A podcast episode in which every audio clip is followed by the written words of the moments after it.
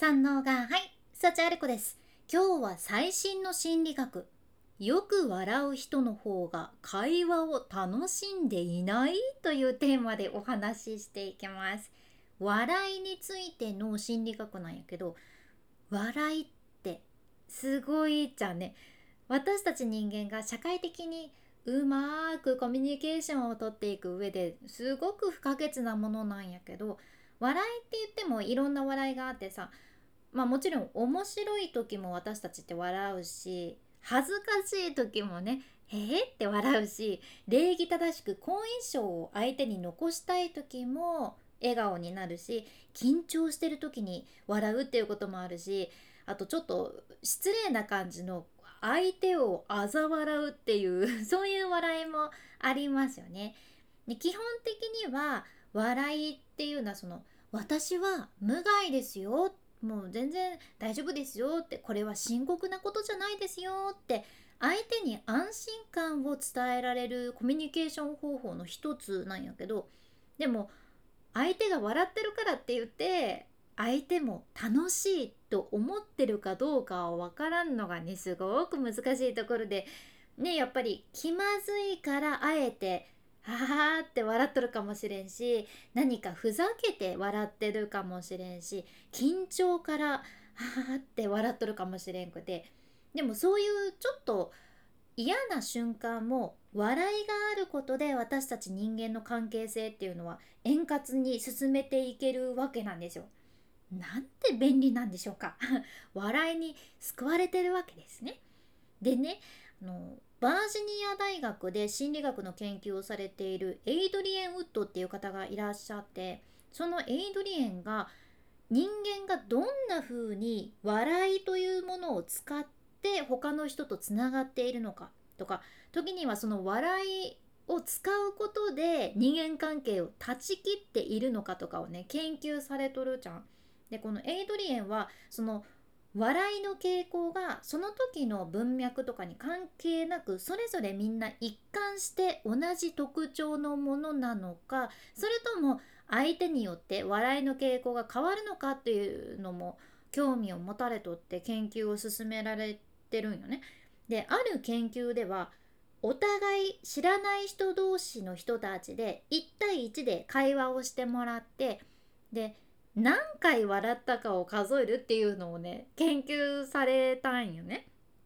うん、でこれ結果どうなったかっていうとなんと人が笑う頻度っていうのは少なくとも知らない人と話す時にはかなり一貫していることが分かったそうなんです。まあ笑い上手の人もいればそうじゃない人もおる中でいろんな人がおる中でちょっと衝撃的なんやけどさ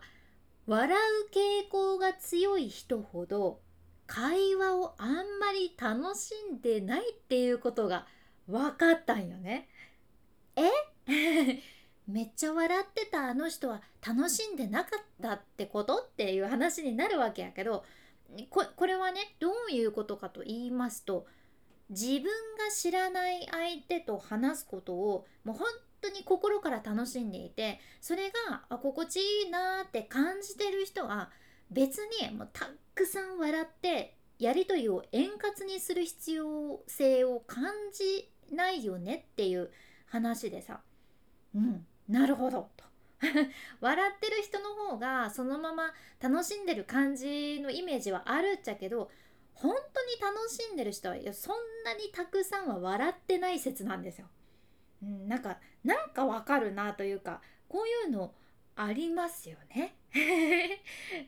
やけん一つ覚えておきたいのは知らない人同士で会話してる時とかめちゃくちゃ大笑いしてる人がいてもそれは本当にその場を楽しんでる証拠にはならないっていうことなんです。そうだからあの人大笑いしてるからめっちゃ楽しんでたよねっていうことにはならないというのは一つ覚えておきたいところ。であと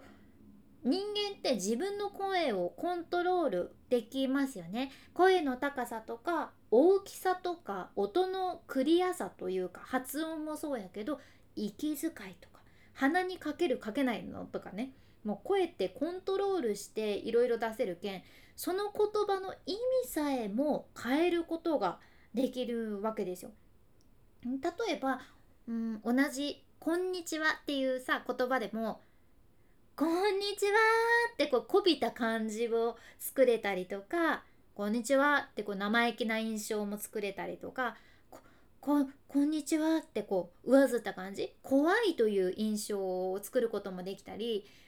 そうだから無意識に私たちって伝えたいものをしっかり声に反映させとってやけん当然笑い声も何を自分が伝えたいかで変えてるかもしれんよねということで今までもねいろんな研究者が笑いについてしっかり研究されてきてるんよねたくさん。でもそのほとんどが笑ってる人の心の状態によって分類するというのが王道になっていてでもこの研究者のエイドリエンはね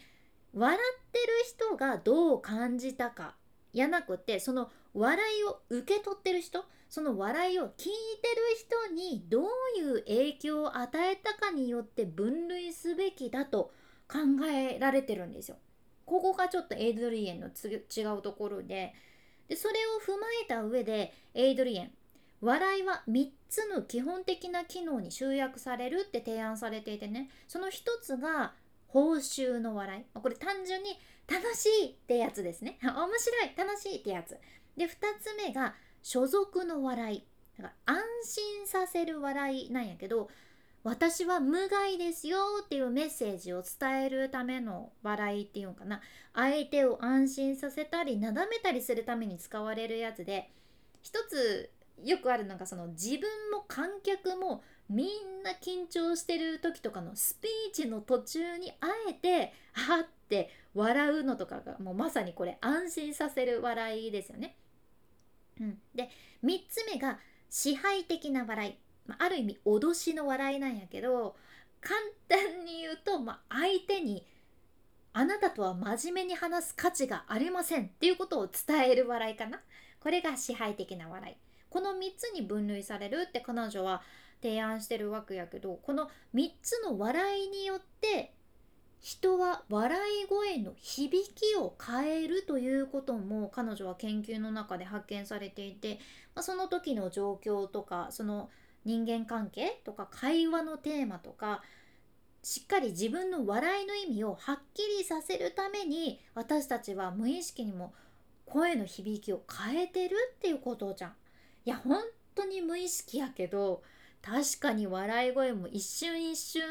コントロールしてるって人間すごい生き物やなって思いませんか？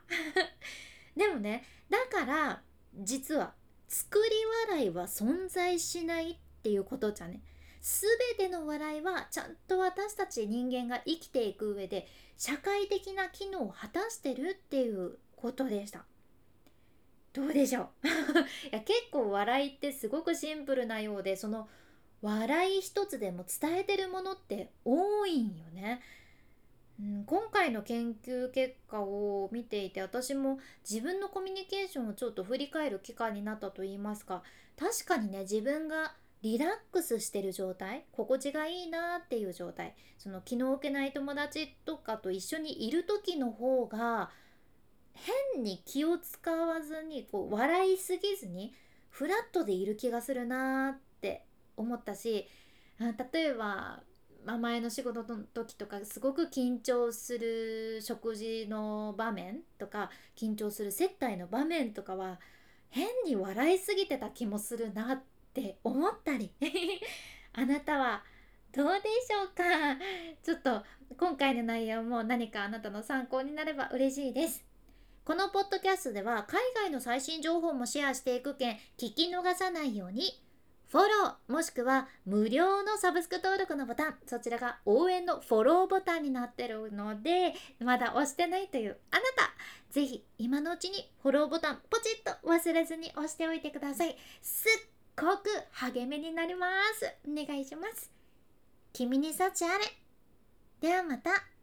博多弁の幸あれ子でした